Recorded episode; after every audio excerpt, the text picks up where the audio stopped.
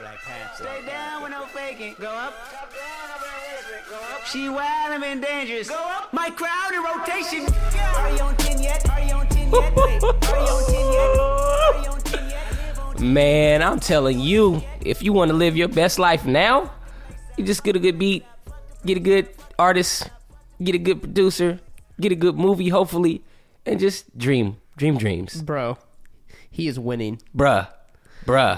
He didn't have to put out an album this year, and he just won. Bro, I'm saying that album is probably going to win Grammys, bro. It's going to be cats sad next year when they host these Grammys and be like, yeah, best rap album, everything is going to be a soundtrack. So that's okay. Yeah, man. Listen, before we get too excited about life, let's introduce ourselves. I'm John Parker. And I'm Dan Duncan. This is Don't Do That, Bro. It's a podcast about men winning.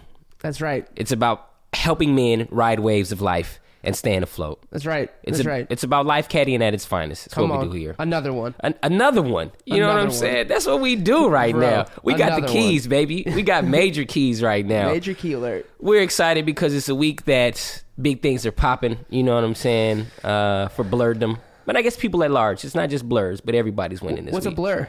Blurred. B-L-E-R-D. Black nerd, man. Oh, man. Blurreds, man. So is everyone like a blurred now that Black Panther's out? Like you got Lecrae like tweeting like his Black Panther comics like he's been on the game for like years. Does that frustrate you when you've been like someone who's like been supporting like not just Black Panther, but there's a whole like pantheon of like black superhero comics. I can run them down, bro. I know you could. I will not for the sake of, you know, our time here today. Right. What I think it's like this, man. You got to look at it from two perspectives. So one is like people like excluding Lecrae because, you know, people like to, you know, here we go. Next thing you know, we're getting tweets, right? But people like to be fans of the hot thing, right? So like you and your dogs, right? I'm sure there was hella Georgia dog fans, right? Coming out the woodworks, bro, from everywhere, spending money, showing up in Pasadena, all of this stuff when there was nothing from them in the years previous, right? Yeah, when we went 7-5, no one cared. There was no go dogs. Right. It was bad dog, you know, or whatever people say when you're not winning, right? And so I think the thing is now it's like it's so many angles, right? So I'm gonna just come from bandwagon.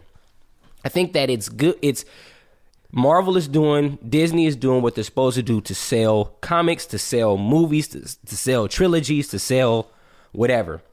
It's so much Black Panther merchandise being sold right now, bro. They are probably making more money on this doggone merchandise than they're probably going to make on, I don't know, Ant-Man. I don't know, bro. I'm pretty sure that just merchandise is probably eclipsing a Marvel movie right now.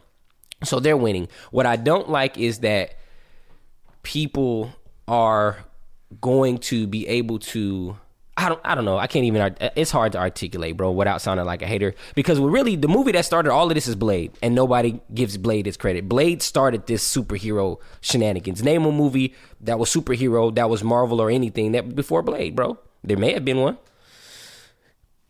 Something may have happened. There was one black superhero that he was the green Encino Man. Wait, you talking about wait a minute, Blank Man or Meteor Man? Meteor Man. Yeah, Meteor Man. Nobody. I can name that one. Oh, for sure, you can name it. You have old Batman movies and stuff like that. But listen, Blade, as far as like the new Marvel, new not even just Ninja black. Turtles. Yeah, just from comic book to film.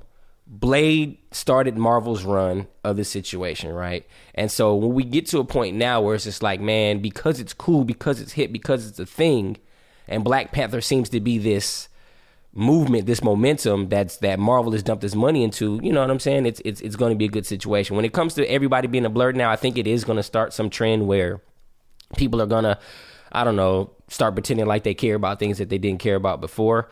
The unfortunate piece is going to drive up comic book prices. It's going to drive up all these things for people that have been trying to collect for years and do certain things. It's going to. But hopefully that got in way early on the ground floor, and you guys got some comics that you could potentially turn now. All the interest is there. But I'm the dude. I like to keep stuff too. You know what I'm saying? So like, I mean, it's just the point where like you go to a comic book shop. I was in New York. I went to Midtown Comics that I like to support online because they have a lot of 40% off, 50% off. Dude, I went there and it just the prices were just outrageous. Like it's just like, bro, like. Stuff that would have been in a dollar bin 6 months, a year ago. Sure. You know what I'm saying? And now are 2 times the cover price. You know what I'm saying? So I don't know. I again, you got me on a nerd rant that I can go in so many directions. But I think the blur, I'm glad for blurredom. I'm good. I'm glad for black people to be able to be free to enjoy nerdy things and, sure, and then not be a source of contention or, sure, you know, people to get talked about. But I think it's bad for diehards and people that have been in this for a long time, because now it becomes a point where you have to compete with, you know, the dollars. You know what I'm saying? Like, I can't just go into a shop, grab some books, go and read them, or even trades. Like, trades are going up. Things, you know, trades are collected editions of comics that have been around for, sure, a while or whatever. Those prices are going up. So it does nothing for the poor guy that just wants to read books, and it just makes people that are new fans that have the money to spend to be able to spend the money. Right? You know, was that all the way Debbie Downer? Was that? No, it makes sense. And there's something about like the group of people, and you know whether you're in or mm-hmm. not in this group of people, the group yeah. of people that likes to find things first and yeah. say like, we were here first, yeah. Yeah. and that group of people will now move on to yeah. the other things that yeah. are undiscovered or lesser yeah. known, yeah. and then now though, yeah, there will be a group of people where, you know, Black Panther is mainstream, and I think yeah. for good, right? Like there hasn't been a great black mainstream mm-hmm. superhero, mm-hmm.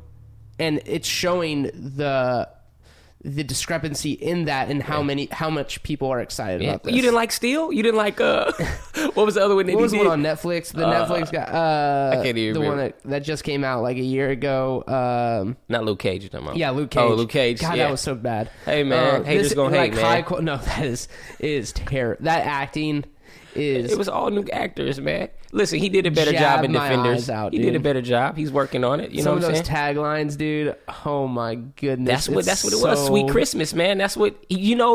Luke Cage was a pacifist in the comic books, right? So even the whole like fighting and all that other stuff, if people pay attention to it, it was probably awkward and weird because that wasn't what he was about. You know what I'm saying? But you're not going to get that. You're yeah. going to be like, oh, man, this is terrible fight scenes. Everything's blah, blah, blah. He doesn't want to fight, man. He's a lover. Okay. You know what I'm saying? We can move on. We can move on because we have other things going on in this world. We'll talk actually more about Black Panther and talking about specifically the movie yeah. and what we think about it at yeah. the end of this episode. But this episode, we're going to be chatting through... you know, some Olympics. Mm-hmm. We're going to be talking mm-hmm. through Who's Your Caddy? Yes. And then we're going to be talking through entrepreneurship. We have decided that we have not shared enough about our, you know, businesses in mm-hmm. the past. We talk mm-hmm. a lot about them in kind of vague, like, you know, life experiences, but we're yeah. going to dive into entrepreneurship, what we've learned over, you know, 15, 20 years yeah. of starting businesses and, yeah. and how we've got to this point in yeah. our careers. So for sure. Let's kick it off, though, with Who's Your Caddy? Fourth District. Seem to me like Dan Duncan always offered a hand you the 9-iron. Always the 9-iron. What you need a caddy for if he always gonna give you the same club, huh? Hashtag Who's Your Caddy? So, you know, usually in times past, right, 2017, 2016, 2015, we were fans of putting guys on blast. Right now I'm in a place where I don't want to reward you by getting any shine for the shenanigans that you're about unless we win, unless there's some Don't Do That, Bro capital that gets advanced in this. Today in starting a conversation about entrepreneurship, I don't even remember where this came from, how I got this link, but I sent Dan this link on Facebook about a young man. I don't want to say his name. You have to. People need to see. I don't know him at all. You know what I'm saying? I say his name. I can't do it, bro. I will. Oh man, bro.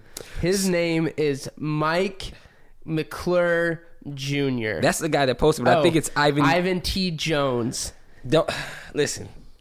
From man to man, right? You know what I'm saying? I'm trying to take a page out of... He has Metro PCS, so that should be... that does...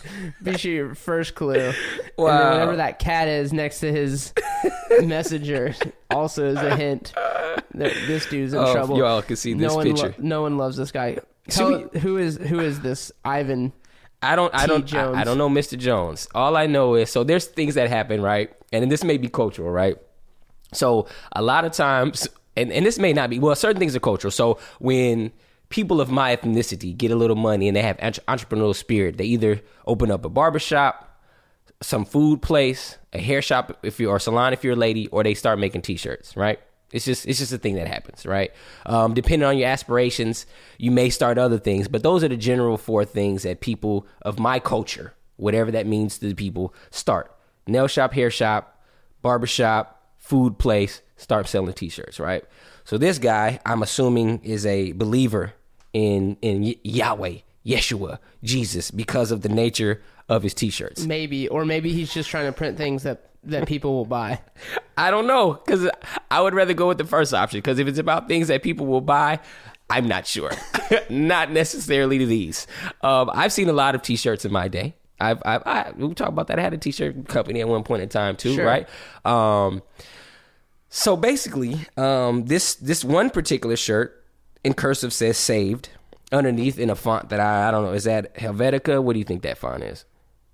Yeah, it's Times New Roman. Yeah, Times New Roman. All right. It says saved AF.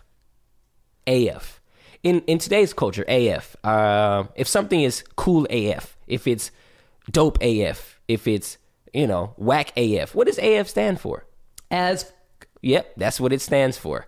So this t-shirt is signifying that somebody is saved AF, but not only does he have the cursive saved, the Helvetica AF, he gives you the idea of what AF means underneath in his terms. In parentheses, right? Is that those with those two lines indicate parentheses? Yeah. AF stands for and favored. Saved AF. Saved and favored. Now this is like a cultural, this is something that, Black Christianity would say often, right? I think saved and favored. I think and favored I would give to, yes, Black people and probably like Pentecostal holiness culture. I think maybe Assemblies of God, because that's the white version of Pentecostalism. Yes, I think and favored is definitely Negro culture. And then there may be spins off of that. Because I feel like Martha Menezes, who you're probably not familiar with, her sister was the lady that said Jesus is on his way back to the White House. Remember that meme? You didn't see that meme? No. You didn't see that meme? No. I think it was the day the election happened or the day after the election.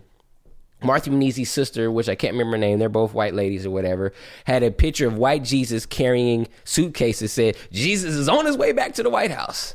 Wow. Indicating that he hadn't been there any other time, or maybe at least in the last 8 years, you know what I'm saying? So that didn't go well for her, Black constituency. But anyway, so then he has another one that says F.U.C.K. That spells the F word. Fahouk. I don't know, maybe. Yeah. I don't know. But then again, in parentheses, it says favored under Christ's kingdom. He sat there with like a pencil and pad for like 25 minutes coming up with, I want to put this on a t-shirt, on a sweatshirt in this specific case. I want to put the expletive in big bold letters, but I need to figure out what it could stand for. Mm-hmm. And he was like, favored under Christ. Mm-hmm. Kingdom. So what I'm saying is maybe he's a blood gang, because all of these are red t-shirts, right? And he put the CK, because if he was a Crip, it'd have been CC. It'd have been favored under Christ's kingdom with a C, right? So that's a little joke. Doom doom. So what I'm thinking is, I think it took more than 25 minutes. I think he got in his prayer closet. I think that he sought the face of the Lord. I think he laid out prostrate before God. And are you familiar with laying out prostrate? Yeah, I know what I mean. Lay down. Lay down. Face first. Arms out. I think there may have been some tongues involved. Again, I don't know Mr. Jones. But I based on the content of these letters. Yeah, here. And there's other t-shirts. Let's just dive in. Can we do the last one? No, come on. We have to do the last one. Do the last one, because I'm tired of even talking about this. B-I-T-C-H.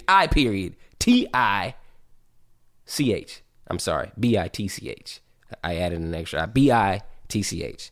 Blessed in the church house. Oh.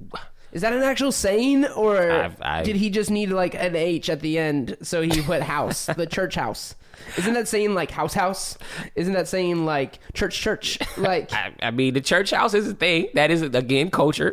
We headed to the church house. You know what I'm saying? Oh, really? That's like a saying, church house. Church house. You know what I'm saying? We headed to the church house. Don't know where it came from. Don't know where it started. After this, it might need to end. But what I'm saying is, there was some time spent. Let's go to the car vehicle. We don't live in a church, but that is pretty funny. It's like, you know, big house. You know what I'm saying? So maybe it started with slave culture, right? The big house. You know what I'm saying? The church house, the slave house. You know what I'm saying? You know, you put you put a adjective in front of house to describe what house you're going to. Okay. You know what I'm saying? The lexicon lessons. You know what I'm saying? We in here. We're we're breaking down the ridiculousness of this guy's business. We're sociologists. This is a business. It says, proud of you, Ivan T. Jones, on starting your own clothing line.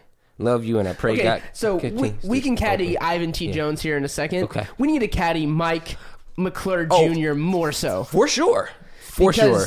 Whether or not, way to go on you, Ivan T. Jones. You decided you believed in something, and you went and started a terrible business. He looks very happy. But Mike McClure Jr., you know your friend.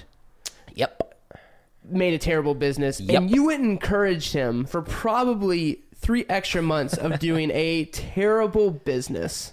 But what are friends for? You know, what are friends for outside of to encourage you? See, we're talking about friends. We're not talking about caddies. A caddy says, he sees this and he says, hey, man, I'm going to give you the proper... right now, you're on a boogie board. You're trying to get to a surfboard. You're going to keep falling off because your boogie board is not meant for this ocean, right? Hey, you're trying to putt. Let me take that driver out of your hand and show you how to putt. A friend, on the other hand, will say, that's a great idea, man. I wish I'd have come up with it. You know why this came about? Have you seen those God Is Dope t-shirts? Yep. And so he was like, yo, I need to capitalize on this market. They already got God Is Dope. WWJD is done. Nobody's wondering what Jesus would do anymore. How can I take what Jesus is my homeboy. Jesus is my homeboy. What is the new wave? This is the new wave. We're going to take explicit language and represent it for God's kingdom.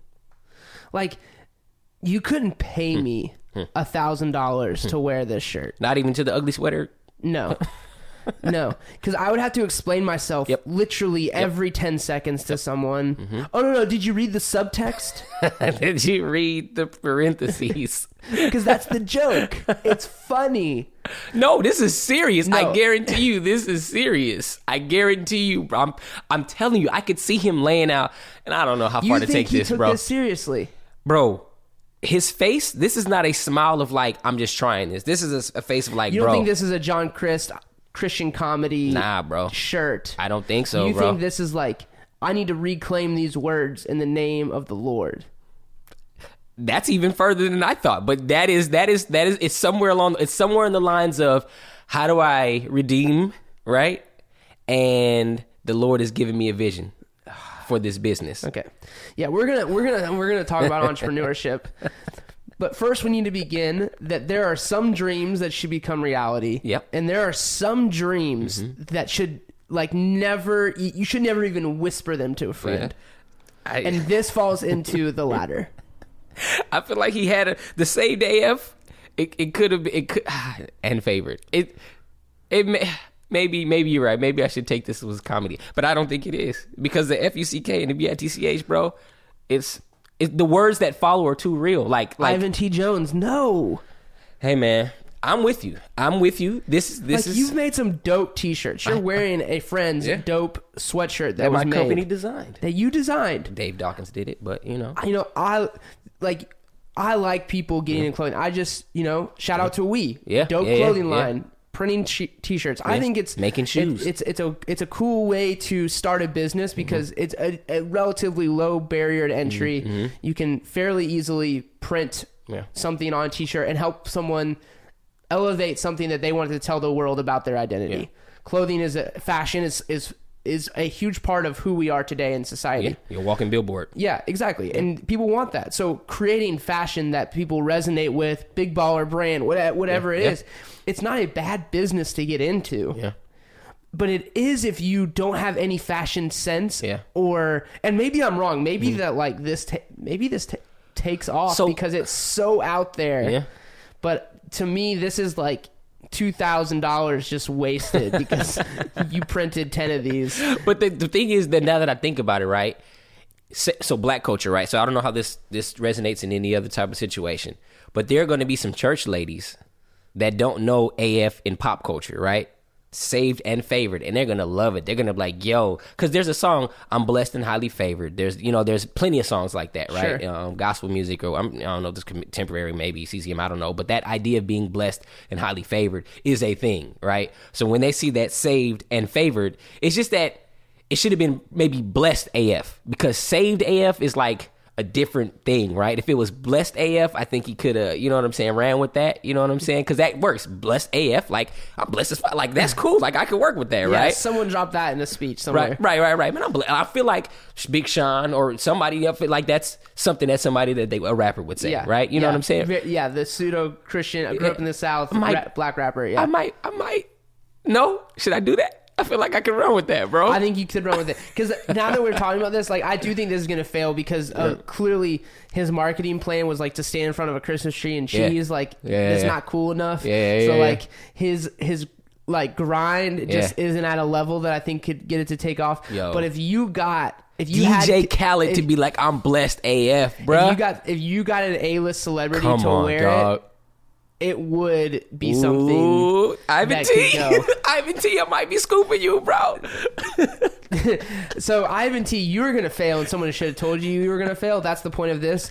The second point is you can kind of do anything as long as you know someone who will co-sign it. Bruh, and that's why we're the marketing guys, or the business guys that we are. We've learned these things, right? All of this just came to me, because like this would work for an old church lady, right? Or maybe somebody that's super Christian or in a Christian culture that is like, yo, I'm saved AF, you know what I'm saying? And favored, because that, I mean, that's cute in that world. Yeah. But like outside of that, like it's like burnout, right? So people start businesses to hit a market, to hit a quick lick, and then they're done. Yeah. Which right? This is definitely, if it would to be successful, it's a flash in the pan. That's it. There's no second like product line that you're coming out with. Nah, bro. This is like the mall stand. Right. Kiosk. This is mall kiosk, right? Yeah, this is mall kiosk. Perfect. That's a perfect example. This is mall kiosk. So Ivan T would probably kill Greenbrier, South DeKalb, North DeKalb Mall. You know what I'm saying? This ain't going to work at Lenox. If you're not familiar with Atlanta, Google those places. This is not a Lenox kiosk. You know what I'm saying? Yeah. And I think, again, when the right side of the screen, the F-U-C-K and the B-I-T-C-H, that's when it was too much. That's when it was too much. You have to explain it to anybody and be like, no, it's... It means something. Yeah. Nah. Whether serious or funny. Yeah. It's too much. Right. It's too much, bro. I mean, even like... And if it's not too much for you, let's have a separate conversation about what should be too much for you. This is what should be... There's a line that has been crossed. Like the person that this is not too much for, you named your child something so ridiculous that they have to explain it at every single interview. Yeah. Oh, it's a family name. Yep. White or black. It does not matter. For sure. There are some... strange ass white names out there that's like it's a family name. No, it's not. It's not a family name. There are family things that need to end. And Jebediah is no longer one of those things. Jebediah needs to go, bro. Like, no. I'm trying so hard. My grandma's name is Ruth. I want to put that in one of my children so bad. It's just dated. You know what I'm saying? It's like Bessie. You know what I'm saying? It's like, man, like, or it's a middle name that you just put in there and you just let it simmer in homage to grandma. You know what I'm saying? Like, and Hampton, like that's my grandfather's middle name or last name. That's my mom's maiden name. I want to whip that in, but it's just 2018, bro. Hampton, bro. I feel like Hampton Parker. It sounds 1856. You know what I'm saying? Yeah. You know, I just can't do it, bro. I want to. You say that, and I think it might be like on the top 10 names next year. Like at this point in time. Hey man, just pop culture. Black Panther's got to have a character named Hampton in it, and then we run it right now. Who knows? Yeah, Who knows? Well, Ivan T. Jones. Yeah. We love you, bro. We wish you the best, but we think you should probably tone it down and find your A-list celebrity to co-sign it, bro. Ideally, DJ Khaled, who is terrible on stage, because I actually got to film him last week in Minneapolis around the Super Bowl. No, God, it's bad. It's bad. It's so bad. For like, he did 4 songs, and literally just his performance was another one. DJ Khaled. So he needs to do like Grammys? He just basically sampled himself the whole time. Oh, so he was DJing, or he was talking? Just on a mic. He was just on a mic. Yeah, so somebody got to caddy him, because I've seen guys like him, like he's like a Kirk Franklin, like a hype man on the song type of situation, right? Well, he's not going to be dancing and jumping, but I think he needs to spend that money and pay the performers to come and do some of the songs, right? Yep. Pay their retainer, or get the people that's bringing you out to pay their retainer, and then you just be there. Like, because at the Grammys, all whether it was Rihanna and Travis Scott, right? Yep. It felt very similar, but take Rihanna shaking all that she has beautifully. Which your mama made you. Off the stage, and just put him there. Yeah, no, it doesn't work. It's not the same without Travis and without Rihanna. It's like, Jennifer Lopez had taken a 4-song break, and she just sent him out there. All right, cool. Just like, and it was fun. Like the first song, like, everyone's like, "Oh, DJ Khaled's here, that's fun." Yeah. And then by song 2, everyone's like, "Okay, we thought this was fun for like a minute." Yeah. It's not fun anymore. It's like the DJ that doesn't know that you're only supposed to play like a minute of the hot song, right? Like, or when you go to the event and they're playing that whole Toronto, jump on it, and then it's like they play the whole second verse and the whole bro.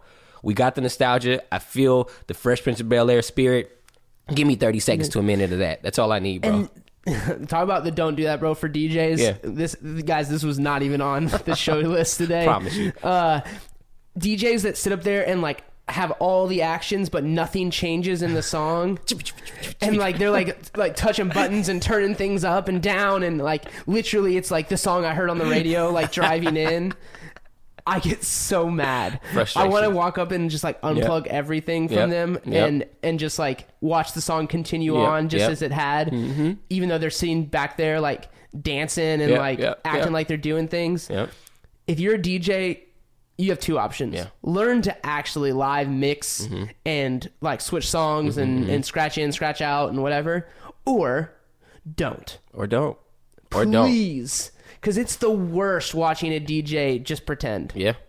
It's like, so they have to sell themselves. So it's like being in the music industry, right? So if you have a producer that's trying to sell a beat, when you're in the studio with them, they crank it up real loud, they get all excited, they flail their arms, they jump around to try to sell you on the beat. The same thing these DJ dudes be doing now, man. They try to make it seem as if like they're putting on the hypest show ever and they put so much work in. And it's like, bro, it's pre-recorded. And now, like Dan is saying, you just pulling knobs, bro. You just pushing buttons that don't do anything. And it's just like, you're a fraud. Yep. I need you to stop. Please. Just be regular. It's the worst. It's the worst, bro. So listen, guys, if you didn't catch the drift, if you didn't smell what the caddies were cooking, this Who's Your Caddy has been a public service announcement, a PSA, about entrepreneurship. If you're a friend of a person, supposed to be a life caddy of a person, a lifeguard per se, for the person that comes with a not great idea, if you can't help them make that idea great, you need to love them enough to say, hey, I see you. Stop it. I love your heart. I love your entrepreneurial spirit. I want to save you some money, but I also want you to understand that what you're doing right now is not going to work long term. Ivan T, this is a great flash in the pan. This is a great get in. It's Christmas time. Hit all the church ladies up. Boom, boom, boom. I, as a grown man or even a teenager, I'm not wearing this to school.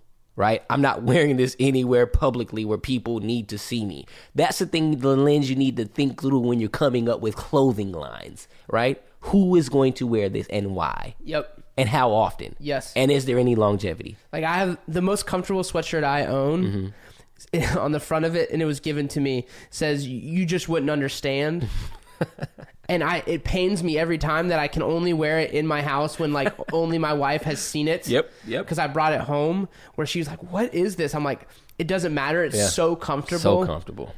But I could never, like if someone comes over, I will go change out of that sweatshirt. You just don't understand. And just, like, I can't be that emo and make that statement because I know it says something about myself. So, but it would have been a great coffee mug. That's a great first thing in the morning. You just want to understand, right? Do some focus groups. Come on, focus groups. Come on, Ivan T. Figure out how to do it. Come on. Y'all, that was Who's Your Caddy. We'll be right back. Fourth District. Seem to me like Dan Duncan always offered a hand you the 9-iron. Always the 9-iron. What you need a caddy for if he always gonna give you the same club, huh? # Who's Your Caddy? This episode of Don't Do That, Bro is brought to you by Eastlick Coffee, a coffee roasting company serving specialty coffees that are unique yet familiar, complex, comforting, featuring diverse origins that are delicious and approachable.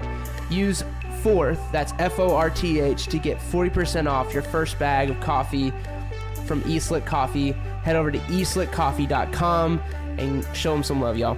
Get that coffee, babe. All right, listen.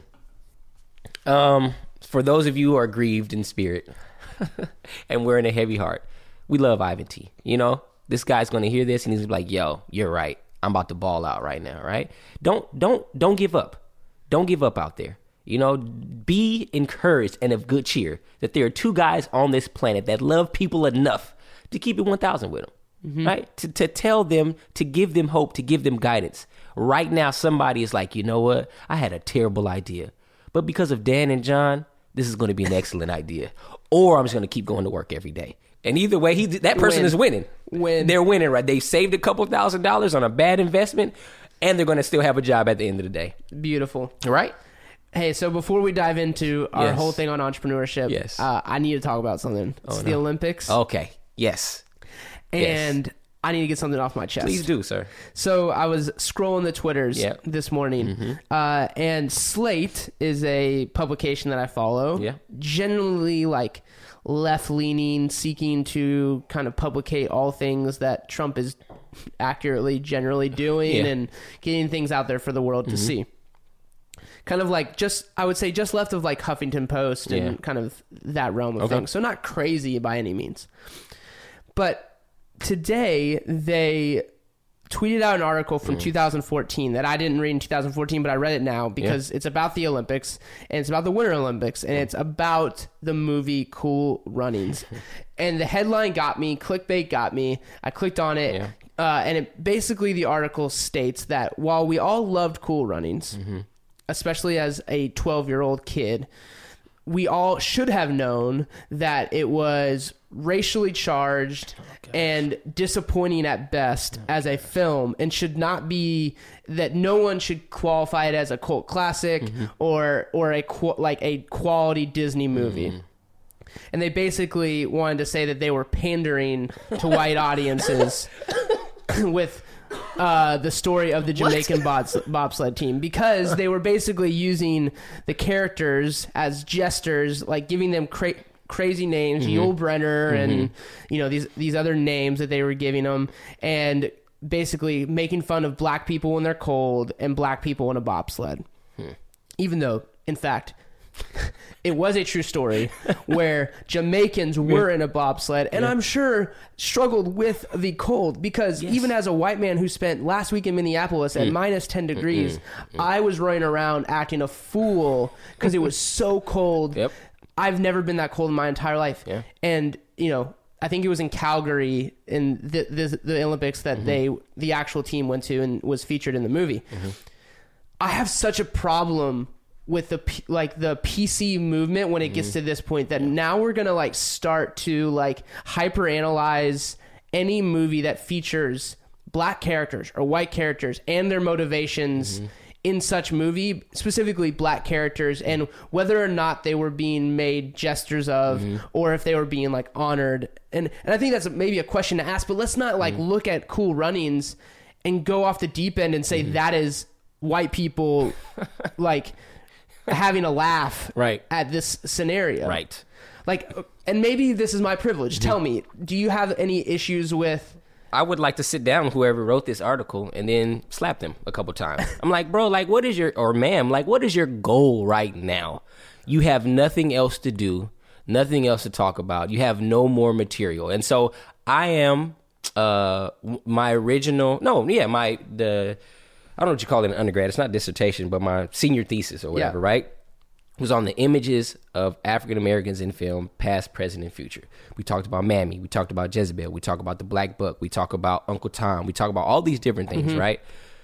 Even Cool Runnings never even came to my mind. You know like what I'm saying? You were looking for instances of the black image being you know, used. Yeah, right? And I mean, the classic, if anybody wants a... good look at what we're talking about, go look at Bamboozled. Look at Spike Lee's Bamboozled. That is an excellent idea of the historical ramifications of mammy caricatures, of blackface, of all these different things. Go check that out, and then we'll have this conversation. And I'm like, bro, I'm with you on certain levels, right? To the thing, it's like, man, when we're in this world, Black Lives Matter, this and that, we're just going to interrupt this, we're just going to da-da-da-da-da, we're just going to dissect things. I'm like, bro, you need to go somewhere else. This is not where you need to start this conversation. There's important places to have this conversation. Yes, and there's movies you can go to, you know, past and present that you can go to. And future, I'm sure. You know what I'm saying? That are dealing with this issue. But it's like, this is a kid's movie, so of course it's going to be comical. Right. And it's going to make a caricature of anybody, whether it's John Candy being this kind of like washed up, drunken person, or it's the athletes who, you know, have their varying like character quirks, whether it's the daddy's boy in that movie or the hyper athlete or the Olympian that just fell short. Yeah. Like all of these characters kind of play a role, but I think in general, Cool Runnings, at least as a child, I watched it and I like these were like four athletes who I thought were idolized on some level and kind of proved to me like, hey, anything is possible. No matter where you're from, you can accomplish something that seems totally out there and not possible. And bro, and that's the same as whatever. What year did it come out? 93? What year? 94? 94. 93. So I was 13 when that movie came out, right? I left the movie theater encouraged. I'm like, yo, that's crazy. Because I think at that time I may have been to the Caribbean one time. I can't let my wife hear this because she swears I was middle class growing up, but we're working class is what we were. But, you know, I might have taken a trip on a cruise or something with my mom, right? Yep. And so having been to Jamaica or at least the Bahamas at that time, being familiar with the culture as much as I can be familiar with the culture at 12 or 13 years old, and then seeing this movie, I'm like, yo, like, these are Black people. Of course, now I know the culture's different. I mean, I'm not Jamaican by any means. Jamaican's a lot different than African-American. That, you know, all the dichotomies thereof, nuances thereof. But I left encouraged, like, yo, this is crazy. And then, you know, being a kid and thinking you're going to go to the league or do something special with your life involving sports, I was like, yo, that's another avenue for me to pursue one day if I decide that this NBA situation ain't going to work out. Sure. You know what I'm saying? Like, I'm going to be a Bob. And it was like, yo, it was historical. Like, and I got all that as a 13-year-old. Like, I got the idea that they were bringing a real life thing to life, in their own Disney way, and that you can make believers out of people who, at one point in time, you were laughing at you. At by the end of the movie, like everyone has this like Jamaican like spirit that they're promoting. Like other teams are wearing their coat. And so again, maybe it's a character, maybe it takes it far enough that kids will understand it. But I just.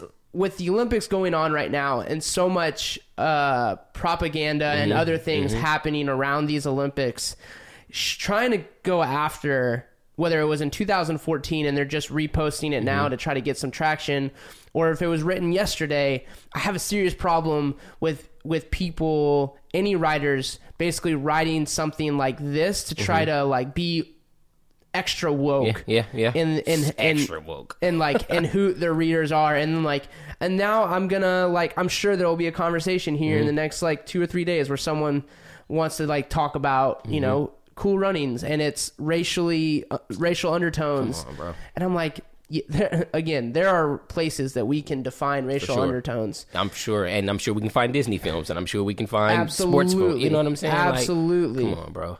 Yeah, I just think that it's a sad place where this is where the culture is going. You know what I'm saying? Like, this is where we're going because people have these agendas or whatever they got going on. And I just want us to use some common sense. Again, I'm not trying to discredit the conversation that is happening. I'm just saying, let's just not have it around things that we can, with common sense, look at and say, that wasn't anyone's intention. Yeah. And if you are offended by it, that is your right to be offended by it. But you should also use some common sense that the general population of people... that movie came out in 94 and we're just hearing about it in 2018. Yeah. Like, there's probably not a whole lot there to grab a hold of as far as things to be offended by. I'm definitely going to troll just to read the comments and just to get a I'm not going to respond or anything like that, but I'm like, I just want this person who wrote this article to get a vibe of real life. Yeah. They're probably 18 years old or 21 years old. I don't think somebody that's my age, 37 years old, that saw this movie when they were 13 and were like, yeah, man, for 20 years I've been holding on to this thing and I finally got an opportunity to write this dissertation and I'm going to let people know how Cool Runnings affected me to this day.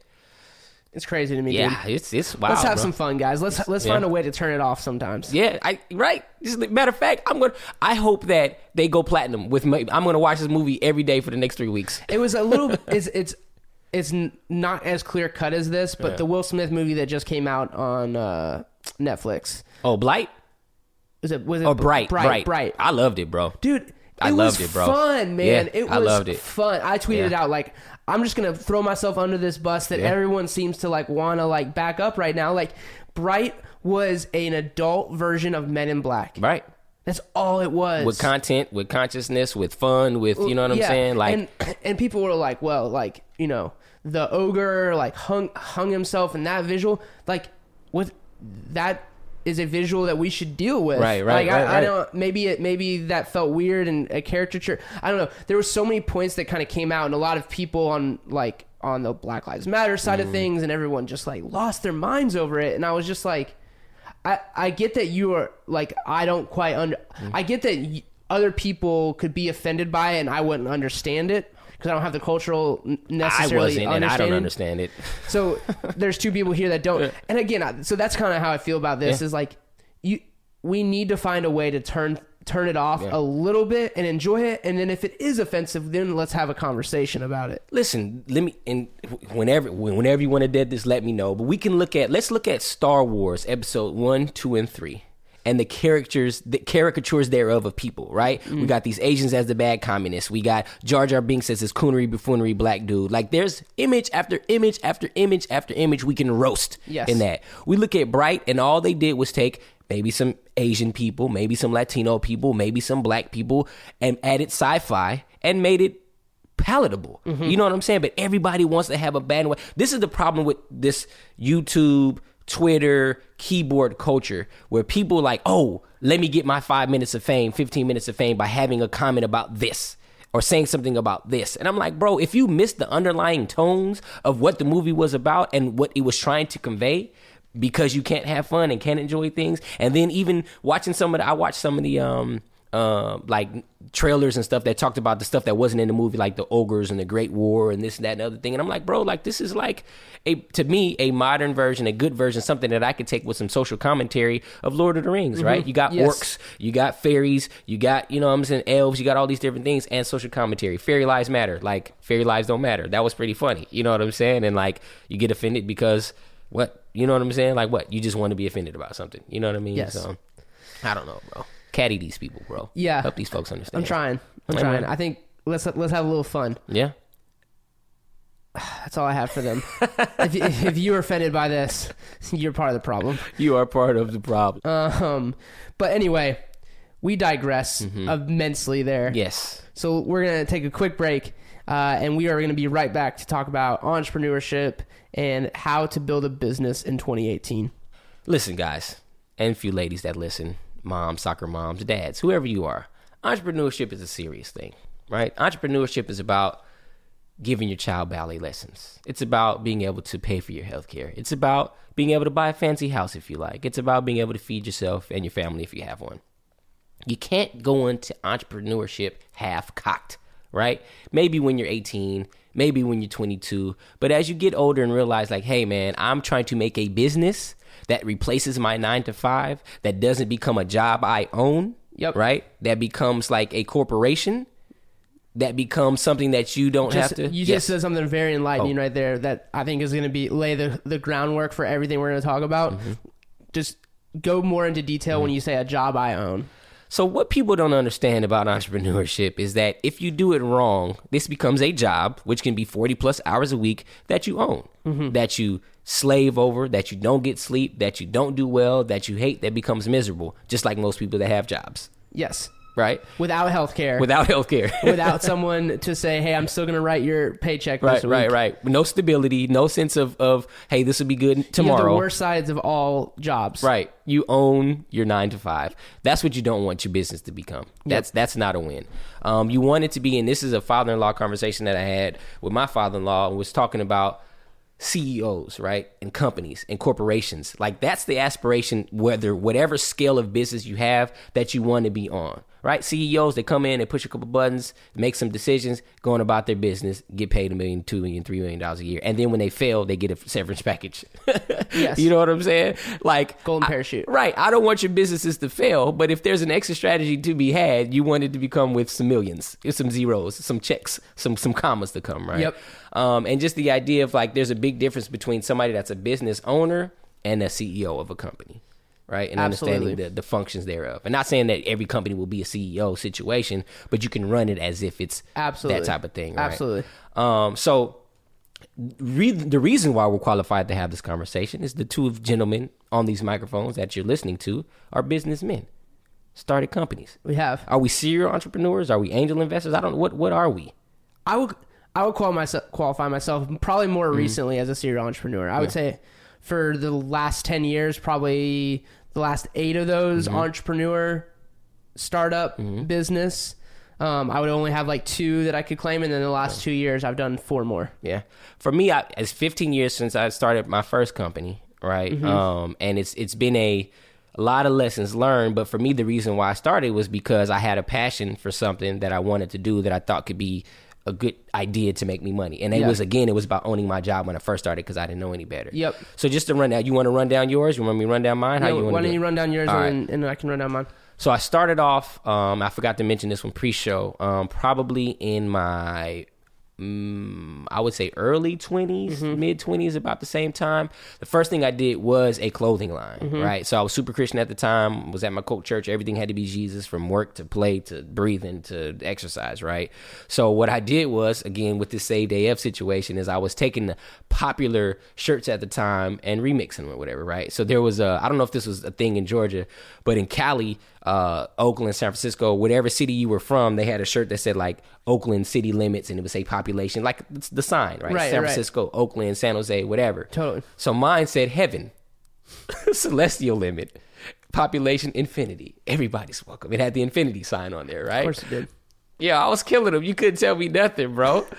Someone should have. Bro, like on the level of Saved AF and God is dope, I was somewhere in the middle, you know what I'm saying? Only because, again, it was a flash in the pan. I knew it was temporary. I knew there was no longevity in that particular thing. Right. But my thing is, if I'm seeing what cats are wearing, I see what's going on, what's popular right now, just in the subculture of Oakland. It wasn't, I don't know how far people, I don't know if cats in LA were doing, I don't know if people were doing in Georgia, but I knew it was a Bay Area thing. Yep. So I was going to ride the wave of Bay Area Christians, like, yo, hey, we going to heaven, celestial limit, population, da-da-da-da-da, we running, right? Yep. And it was all right. So then I went from there, I was like, all right, let me do something that's not as, niche as this. So then I started doing family reunion t-shirts. Yep. Right? Okay. Right? Is that the move? Is that? I mean, it's something. It's like being a wedding photographer. You know what I'm saying? Someone always is gonna need them. Yeah. So summertime things boom, and then after that, you kind of fade off. So I had the mindset of like, yo, this has to grow, this has to develop. I started off one way, and then I kind of shifted, right? And then after that kind of fizzled out, I started my own tax company. So I took a class, was working at a tax company that would not be named, and then I went in my own direction or whatever. Yep. Only problem with that is I just didn't love numbers like that. Yeah. Like I was killing cats. I was hitting dudes $300 for hours worth of work, and it really only took me 20 minutes to do, and they was willing to pay it because it was hard for them to do. Yep. And it was easy for me. Yep. Had I stuck with that, I probably would, be in a different place in life right now. You know what I'm saying? Sure. But I'm an ENFJ. If anybody does, personality tests, I'm sure you've done a bunch in your life. ENTP. Yeah, man. So I can't do anything that ethically I'm against. You know what I'm saying? And I just... the stuff that's going on, and I just couldn't mess with those numbers anymore. Yep. From there, and that was like mid-20s, late 20s. I had been doing music production and all that stuff for a long time, so I moved to Atlanta, had already doing some production engineering, then I worked for a record company here, Reach Records, started engineering, started road managing, started doing a bunch of stuff, and so that kind of got me in the music business. So I started a consulting company, boom, boom, boom, that goes into PR, boom, boom, boom, started another company. That kind of fizzled out. We'll talk about how these things fizzle out. Then I jumped into marketing, branding, advertising. Yep. Because that was another passion for me. MBA. Yep. I was going to do an MBA in, Oakland. The coach church said you can't do your MBA unless you do it here. I was like, all right, never mind. I'll just be here. You know what I'm saying? Exactly. So, but I still had that spirit and understood how marketing and branding works. Sure. Took some classes, did all that other stuff. Did that. That kind of fizzled out. And then I went back to... passion, bro. I got my degree. Let me finish this thing up. I'm gonna be a therapist, and if I'm gonna do it, I'm not working at hospitals. I'm gonna be self-employed. I'm gonna be Frasier. I'm gonna be Dr. Phil. You know what I mean? And that's how Don't Do That, Bro started, was from that kind of pivot in your life. Yeah. And I think what's important to talk about. So what I do is like now currently is I run a creative house, and attached to that creative house is an incubator where I literally mentor entrepreneurs. Mm-hmm. And so the one thing that I think is so cool about your story that people are afraid especially in starting businesses, is the pivot. Mm-hmm. And the pivot is something that people things reflect personally on them. Like, oh, I get it. I have this idea, this vision for a company I'm going to start. And then you get in, you get 6 months, 9 months in, and typically around the year mark, you kind of find you either are struggling and you see no way out of it, or you're struggling because it takes about 18 months to launch anything successfully. Yep.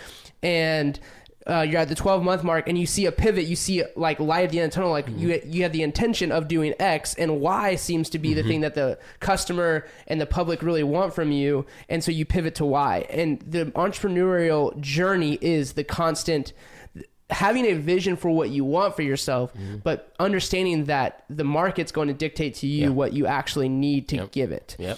And so, and a lot of times that's, it's a tug, it's a tension, right? Cause like there's sometimes that the market doesn't know what they want, and you need to be brave enough to give them what they want, what they don't even know they want. Apple would be a good example of a company. Touch screens. Like the people want faster horses when they should want a car as a tradition. And so sometimes you got to be brave enough to do that. And other times you just have to understand where the market is pulling you and pivot in that way. So what I hear a lot of times is people feel like they're a failure because they've had to pivot one or two times through their company, but in reality it's going to take 2 or 3 additions of you pivoting and finding your sweet spot before you're going to be successful. And most entrepreneurs, I will not invest in a company that is someone's first company. We'll never do it because your first company will fail. You inevitably are going to make too many mistakes, whether you got your MBA or you were just straight out of college and you find something that you're the best at and you find a way to make that your business.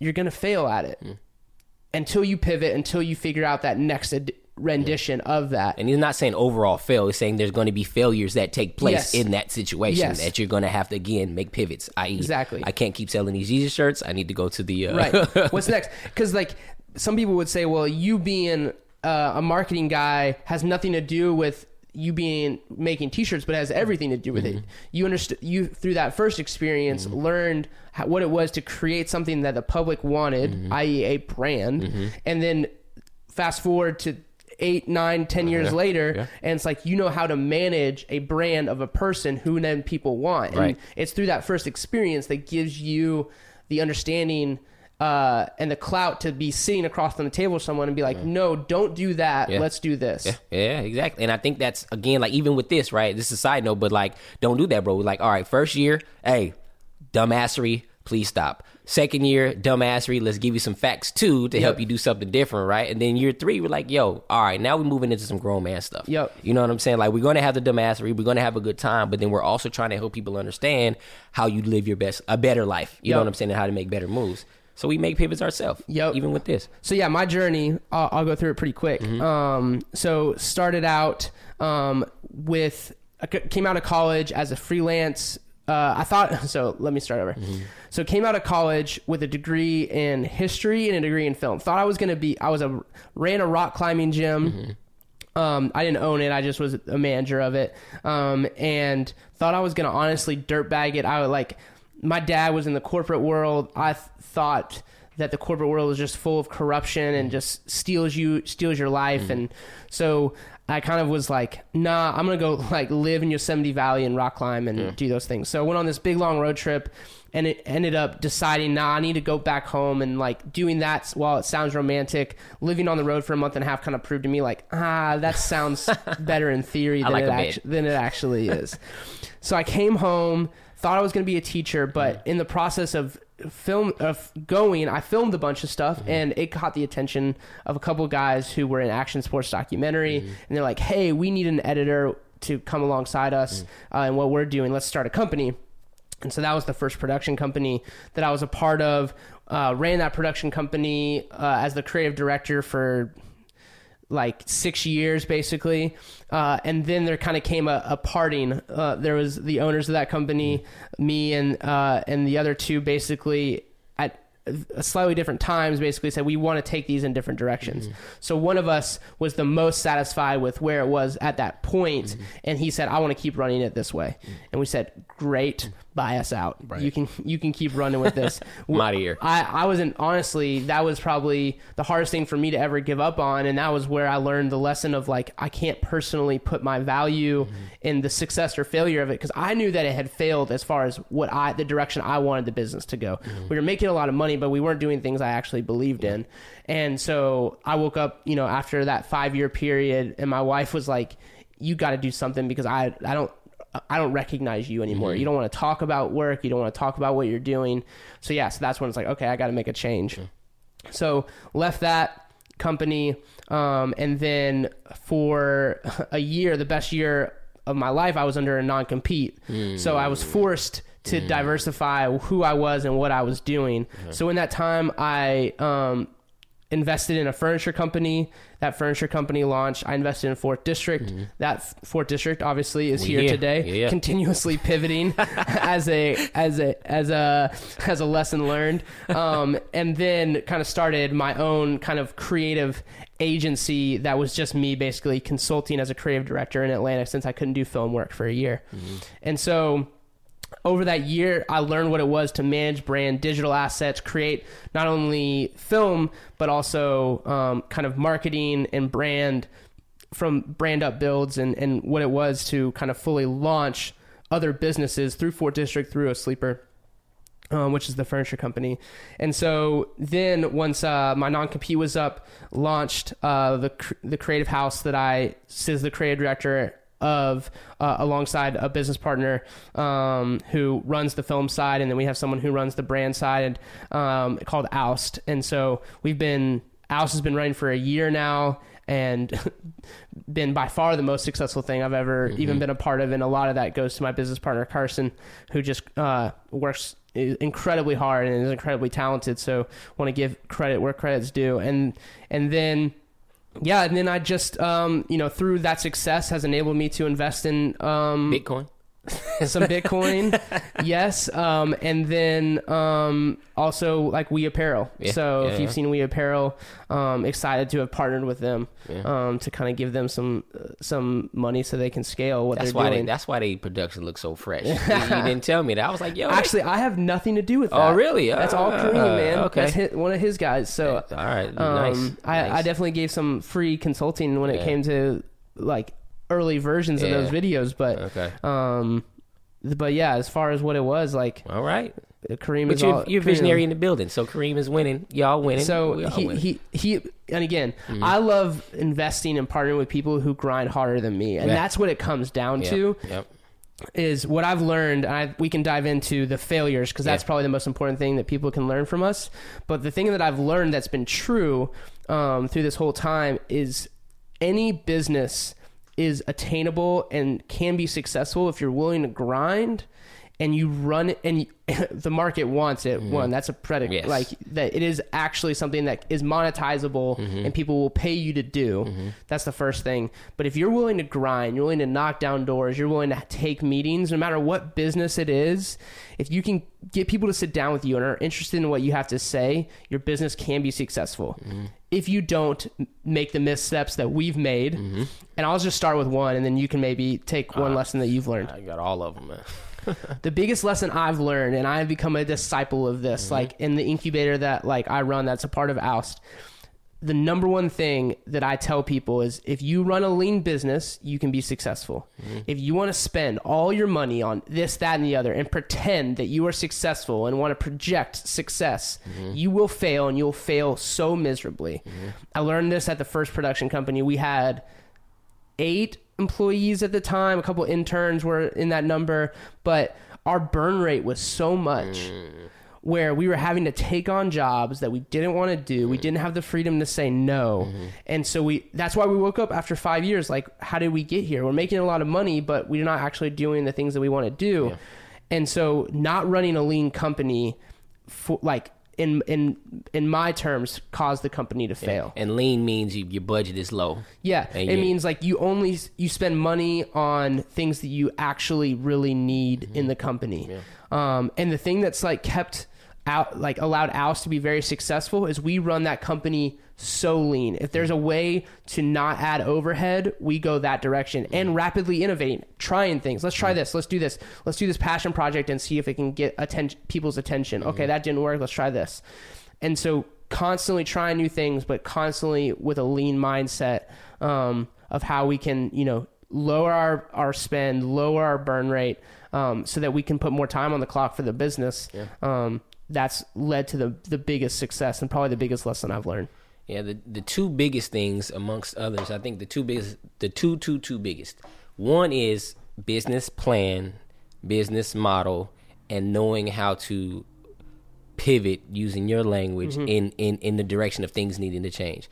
Oftentimes, again, in my community, we're going to start this hair salon, we're going to start this barbershop, we're going to start this restaurant, we're going to start this clothing line, right?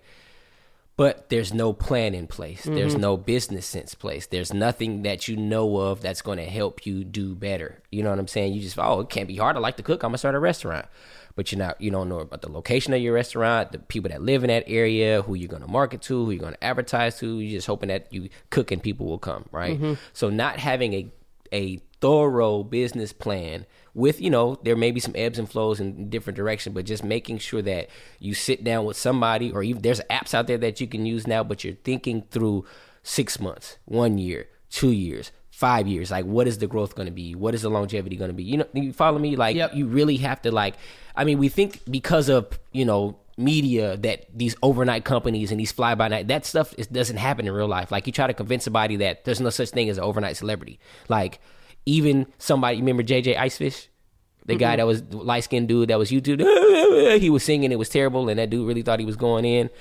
He may have seemed like an overnight celebrity because people were making fun of him, but I guarantee that dude had been singing for a very long time, trying to make it, and his making it was getting made fun of. Yep. You know what I'm saying? So that happens. So, but there's no overnight success in business. You have to put in the work, come up with the plan, and make sure that what you're doing is something that actually should be done, can be done, could be done, all of that good stuff. Absolutely. Bro, right? And then the other thing is personnel, bro. If you don't have the right team, you're done, bro. You're done. Like, and right team doesn't mean 4 or 5 people that are you're cool with. Yeah. It means, hey, any business that you have has to have money in your budget for marketing, for advertising. Yes. Any business that you have has to have money in the budget to be able to brand well. Yep. Any business that you have has to have money in the pot to make sure that, hey, if something goes wrong, we can cover this. If you know what I'm saying, like if you start your own restaurant and a grill goes out, or something that's needed to cook food, you know what I'm saying? You have to have enough going on, enough reserve to make sure that you can cover that expense, right? So it's just, that's part of the business plan, that's part of the model, but making sure there's people in places. Like, even if, again, hey, I can't necessarily afford to get a new burner or a new grill, but I know somebody that fixed them. That's part of the team. That's part of the squad. Mm-hmm. If you're going to do marketing, branding, you know, somebody has to go get the business. Somebody has to actually make the, you know, the what do you call it? The logos, the websites, you know what I'm saying? Visual identity, right? You have to have people in place. And if the people that are in place, this is not life or death. Like, if they're like, oh, I can kind of do this. Oh, I got to do this. If people have other things going on, you can just let them go. Oh, plan Bs. Yeah. If you have a plan B and you're doing a startup, it's going to stay plan B forever. Yep. Because startups are hard, and you it has to be one of those things that has to be successful. Yeah. If you have, like, you got to burn the boat is the kind of the way that I've heard. Yeah. Like, you get to the island that you're of, that is your startup, and if you don't burn that boat and give yourself take away the way out, it's never going to be successful. And that's something we learned at Fourth District. Yeah. Me, Sho, Adon, and you all had other things when we kind of came around Fourth District and said, hey, we believe this should exist, so let's work on it as like the back burner side hustle kind of deal. And it's for 3 years, or maybe closer to 4 years now, it's been successful in various ways, but it's also limped along in some ways just because none of us needed it to be the thing that provided for us. Yeah. And so that's definitely kind of, if you're ready to go all in, if you have something, I think it should be stated, like, from the beginning, you should only go down this path of entrepreneurship if you find something that you love doing, that you will do if no one paid you to do it. Yeah. Yeah. If that is the case, then you should figure out a way to go all in on that thing. You will be most happy doing this, and I think you can generally find a way to make money at it. Yeah, yeah. if it's something you're just doing because you think you can make a quick dollar, I have these friends in my life, you probably do too, that's like the like uncle who always has the wacky idea of like the get rich quick scheme. Yep. But what you said earlier, it takes time.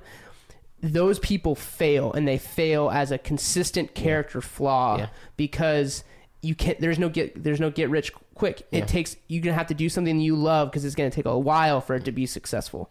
Bro, do you know, if people aren't from Atlanta, they probably don't know, but on Boulevard, there is, before you get to Memorial, if you're coming off the highway, there's a, I think it's a restaurant now, but there was it used to be a barbecue restaurant that was put there by, it was a rapper who died here, but he died in Atlanta. I mean, he died in LA, light-skinned dude. I can't remember his name, but the restaurant was started by his family. I was hoping it would do well. I was, you know, we would go and support. That's when I was working at Reach, and the office was right down on Boulevard or whatever.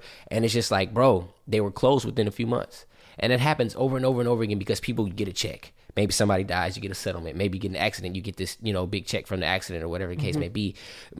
People that win the lottery, they go broke or commit suicide because they just losing money, right? And it's just like, man, that's not it. That's not why you start a business, because you got a settlement and you have an idea, right? That's a recipe for disaster. And I, you know, hope those people are still doing well or whatever. But you see it all the time. And then location, you're in a terrible location. You want people to come and eat at your restaurant, but you don't have space for them to park. You know what I'm saying? Like that doesn't, I don't understand what we're talking about. There's a lot of businesses that struggle along, and there's a lot of businesses that struggle along too, because the people on the team, and this is kind of like building on something you already said, the team is, if you're not, if what you as the owner of the business, if what you bring to the table is not the edge, and by edge I mean the thing that you do better than anybody else, then you're going to fail, and that's or you're going to struggle. Fourth District is another great example of this. We built a web platform, and not one person on the team actually knew how to code or build a website. We spent a lot of money building the first and second versions of this website that we still have not fully recouped, because we basically were at the mercy of the people that we got connected to. Come on, man. We wanted to do a high quality website. We wanted it to be work and function and not be just a Squarespace, theme. So we went all in on it, thinking that we could, one, monetize the web, which none of us had experience doing. True. And so we didn't, we weren't coders. We weren't, we didn't understand the full breadth of building a website. And so for the longest time, we kind of struggled with that side of things and didn't have someone on the team that was an expert in that area. So whatever business area you're getting into, make sure that you are the expert in that field. When it comes to I don't think, and when it film and digital assets, I can sit at any table with anyone and talk that world, understand the cost, understand what goes into it. So I'll never get taken advantage of, and I'll never take advantage of other people, because I'll know what I'm talking about. So whatever field you're in, I mentor a company right now who wants to build this incredible app. It's an incredible vision for this app, but no one on the team knows how to build an app. So they're looking to either pay someone to build it, too much money, it's going to take way too long and too much money, or give equity away to someone to try to get someone on the team, which is probably the better way to go, but they struggle to find someone who's willing to go all in on this vision. But they're trying to raise money right now to pay someone to build the app, and I'm like, you are going to run out of money. Guaranteed, you're going to go to a digital agency who's going to build this app for you, and the first version is going to cost you probably your whole budget of what you raise, and then after that, you're going to need version 2, 3, 4, and 5 before it even goes to market.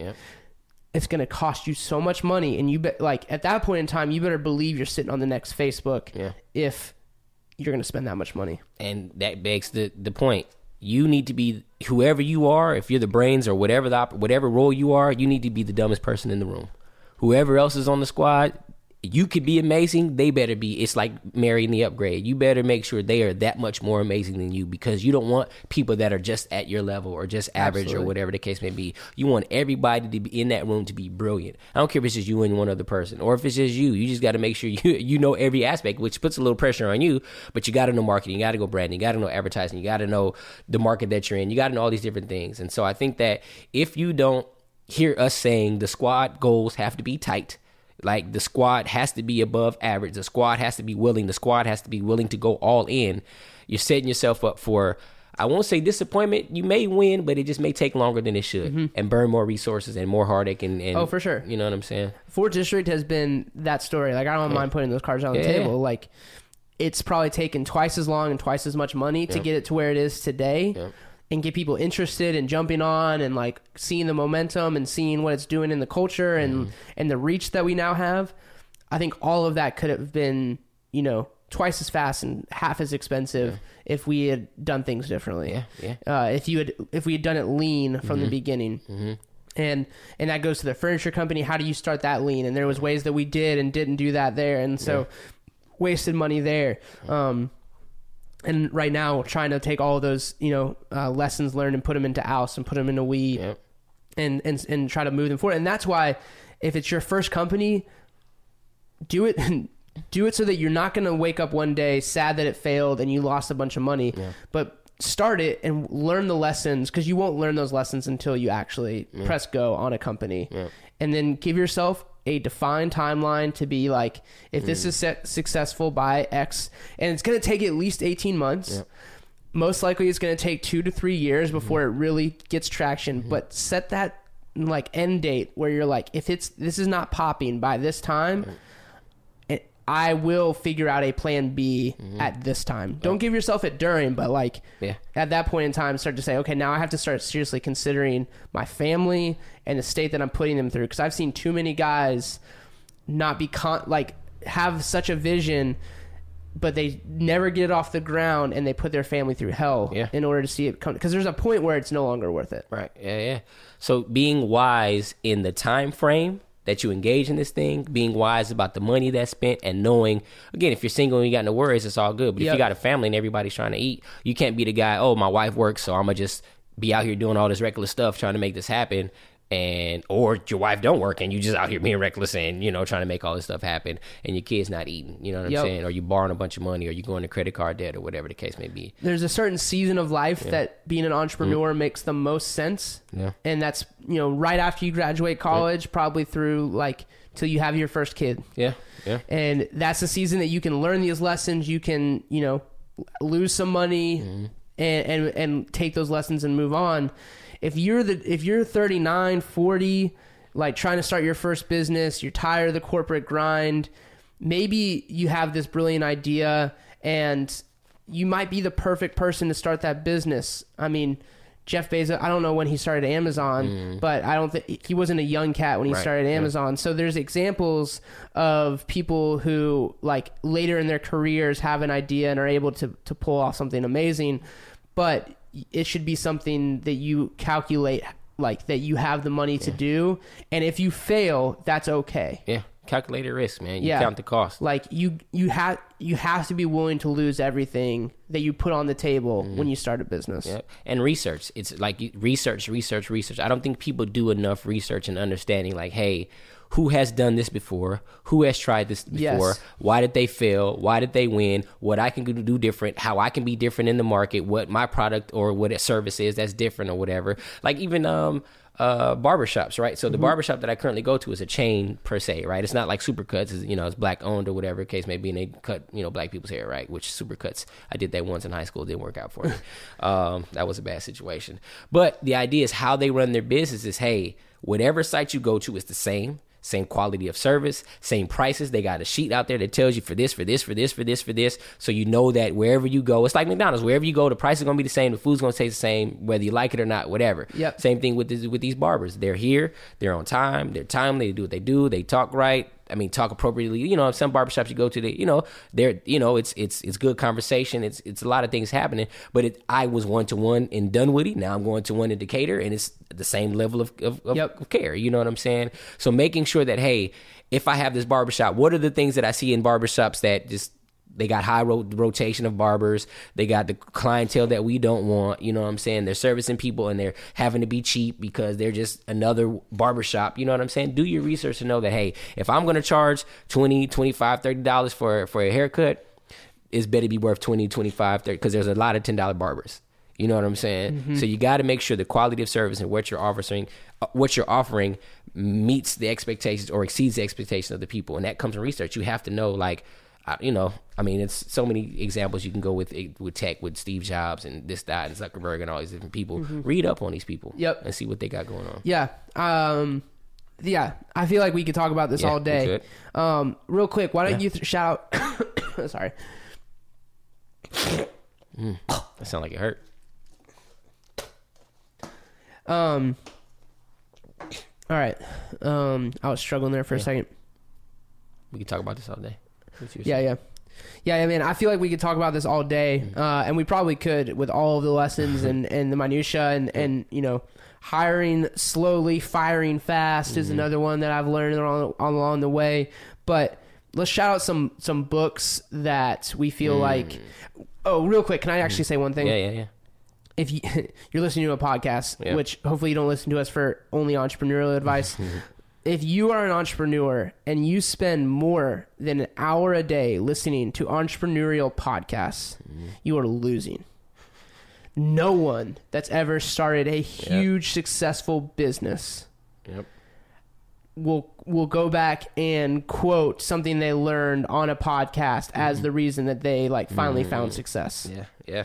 Like you think about Patagonia. He was a surfer who like knew how to build a business based off of his life experiences as a surfer and like and finding that life balance that gave him the edge.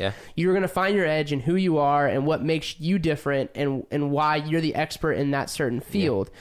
Elon Musk didn't listen to necessarily read a book or listen to a podcast. These things are important things, and I'm actually going to shout out a few books that I think are really important, but like have faith in who you are. And I get so tired of mentoring some of these folks that they come in, they'll be like, well, I just like listen to this podcast. It's like, I think it's going to be the difference maker for me. Doubt it. Yeah. Don't think so. All right. There's a billion of them. It's like a sermon that you like, you can't like have people listen to a sermon and 24 hours later, they won't be applying it or think about what they heard 24 hours before. Give me 3 hours. I might have already forgot. Bro. I didn't take notes. I'm like, ugh. And so, look, there's some great things in how I built this and, you know, other great entrepreneurial podcasts, but it shouldn't be an everyday thing, let alone like a multiple hour thing per day.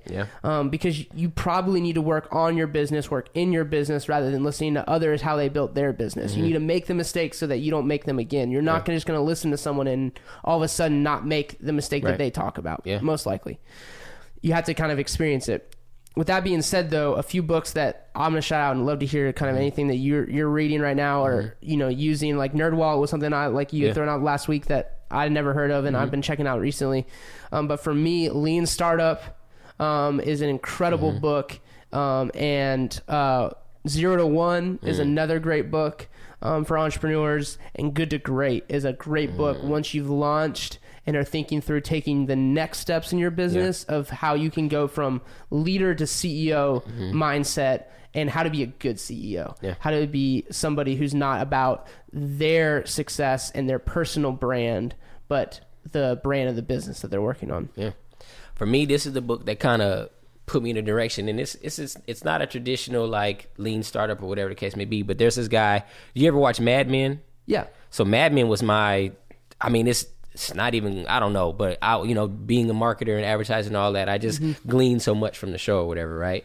So the guy that's considered to be the real madman, you know, from that time, I guess 60s, 50s or whatever, 70s, George Lois, or Lois, L-O-I-S, Damn Good Advice. And it's a book about his, like, personal anecdotes. It's like every page has one lesson on it or something like that, and it kind of talks about what he learned and what he experienced. I would advise people to kind of start with something like that to kind of see if they can get their juices flowing, they can pull ideas, they can kind of figure out where they belong in the market and what their product is or whatever that they're pushing or peddling, depending on what you want to say. So Damn Good Advice by George Lois, or Lois, however you pronounce his name, I think is a place where it's just good to get juices flowing and think through things. Because, you know, at the end of the day, like, again, like you're saying, you can watch stuff, YouTube, listen to stuff, whatever the case may be, but if you don't have any fuel that's kind of leading you in the direction that you're going in, you kind of just, I don't know, people, like, they feel like I can just replicate what somebody did without first having their minds made up if this is something I should be doing. Yep. You know what I mean? I feel like, and this is a book that kind of can start that, get that going. Love it, man. Yeah. I love it. Any final thoughts? We can't harp on it enough, man. Like, if you want to start something, if you think it's a great idea, you need to run it by somebody. You need to take your time in starting it up. Like, get some good advice, get some focus groups going on, talk to somebody that doesn't love you, like a, you know, somebody that will say this is a terrible idea and tell you the truth. Because the last thing you want to do is just take this to a bunch of family members that just want to see you doing something because you ain't been doing nothing or just want to see you happy. They're not going to tell you the truth. Get somebody that doesn't love you, that will hate you and love you enough at the same time to tell you, hey, this isn't a good idea. Make sure the team is, if this is something that involves more than just you, make sure you get your squad tight. Make sure everybody in the room is smarter than you. Again, it's like marrying the upgrade. Make sure that they're better than you at what you do. Make sure that every aspect of the business, somebody is in your circle that you can call on or get advice from, or at least get discounted services so that you're not spending a bunch of money up front. Read the books. Get educated on what it is you're doing. Make sure that the market wants what you want, or they don't know that they need what you have. Mm-hmm. I'm trying to think of recap stuff. Proof of concept is another thing. That's another reason to stay super lean. Basically, what you just described. Like, make a product that just even proves to you that the market wants what you are going to give them. Make sure you're willing to die for this thing. Like, there's no plan Bs. Stop it. There's no plan Bs. Like, you got plan A, and you're going to see that to its end. Mm-hmm. Again, predicated on it being a good idea. It's something that you should be doing. And again, man, I think one of the things, the biggest thing that I've learned is that I can't work harder than the other people on the team. Mm-hmm. If I'm the hardest working person, it's going to be a problem. Yep. Like, you can't beat a dead horse into coming alive and making something happen. You know what I'm saying? You have to make sure that everybody's in it for the long haul, everybody understanding it's going to be a duration, and that everybody's moving in the same direction. And clear expectations of what everyone's going to be involved in, what they're responsible for. You got to be a good leader to be an entrepreneur because it can only scale so much past what you are able to do. And since you mentioned that, I got you use Hoopla?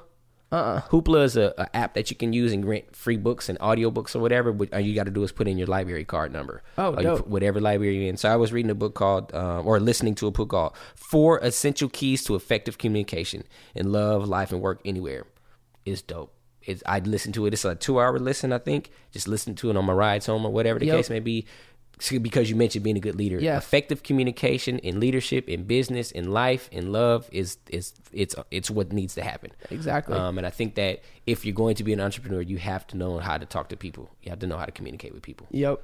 So my last kind of two thoughts is, generally as you're starting a business, you should at least try to raise money for that business, because if you're the only one using money, it probably, like, you have no proof that it's actually a good idea. Yeah. Mm-hmm. If you go and ask other people for money, and I'm not talking about going to your mom who believes in you to do anything, but like friends who have high business acumen, hey, would you invest in this? Yeah. And if they say no, you should use that as like a red flag. Like, maybe this isn't the best idea ever. And then the last thing, God, what did you just say? You just said something.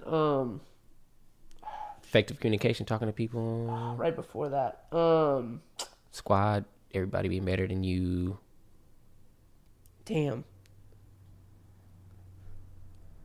I don't know what I was going to say. You made me forget mine too. I had another shit. One. I had one more. Don't take other people's money. Yeah. Oh, I got it now. Mm-hmm. Oh, yeah. And then the second thing is don't pretend that you're successful before you actually are successful. Don't let social media fool you. This is something that kills me, is I helped launch a business last year. Mm-hmm. And you need the wave of friends and family to support you. If you have a good idea, they will support you. Mm-hmm. And you believe in that idea, let them support you. Mm-hmm. Be honest. Be like, hey, we are barely, like, we need y'all to get behind this. Tell your friends, tell your family a lot about this podcast. Tell people about this podcast. Yeah. We are not that successful yet. Yeah. We need write-ups in magazines. We need write-ups in newspapers. We need people to talk about us online. Don't do that, bro. Hashtag DDTBRO. Yep. Because when people pretend that they are successful before they are, then people stop caring. The people closest to you stop caring and move on, and don't feel like they need to help. But you feel like this tug to prove to them that you're successful. Don't worry about me. My business is successful. Mm-hmm. And I get that. I get that urge to like want to portray success. But if you do it too early, you could potentially actually kill your business, because your friends and your family and your network is your greatest advocacy to help propel you over the hump. Yeah. And if you show that you are successful too early, people will be like, oh, cool, I don't have to worry about them anymore. Yeah. And my big bro, that is brilliant. And it leads me to the last thing I'll say. It's the how. People forget that people matter. And if you're out here trying to start a business, or you have a group of people starting a business and you don't do things right, like by people, like how you do things, people are worried about the what, like what we're doing.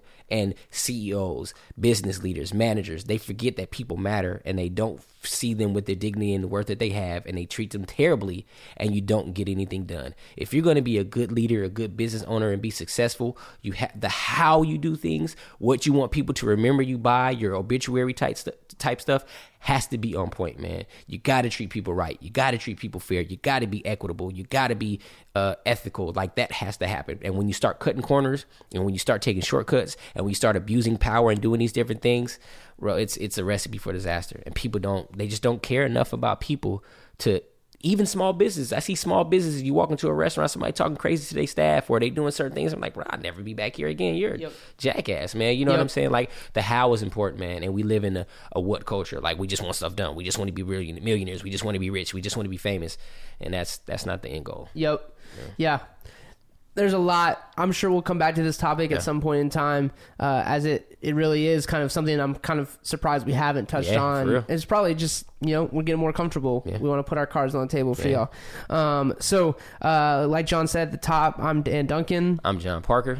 This is Don't Do That, Bro. Hey, live better. We're trying to help y'all win. Come on, man. Tell us what we can do better.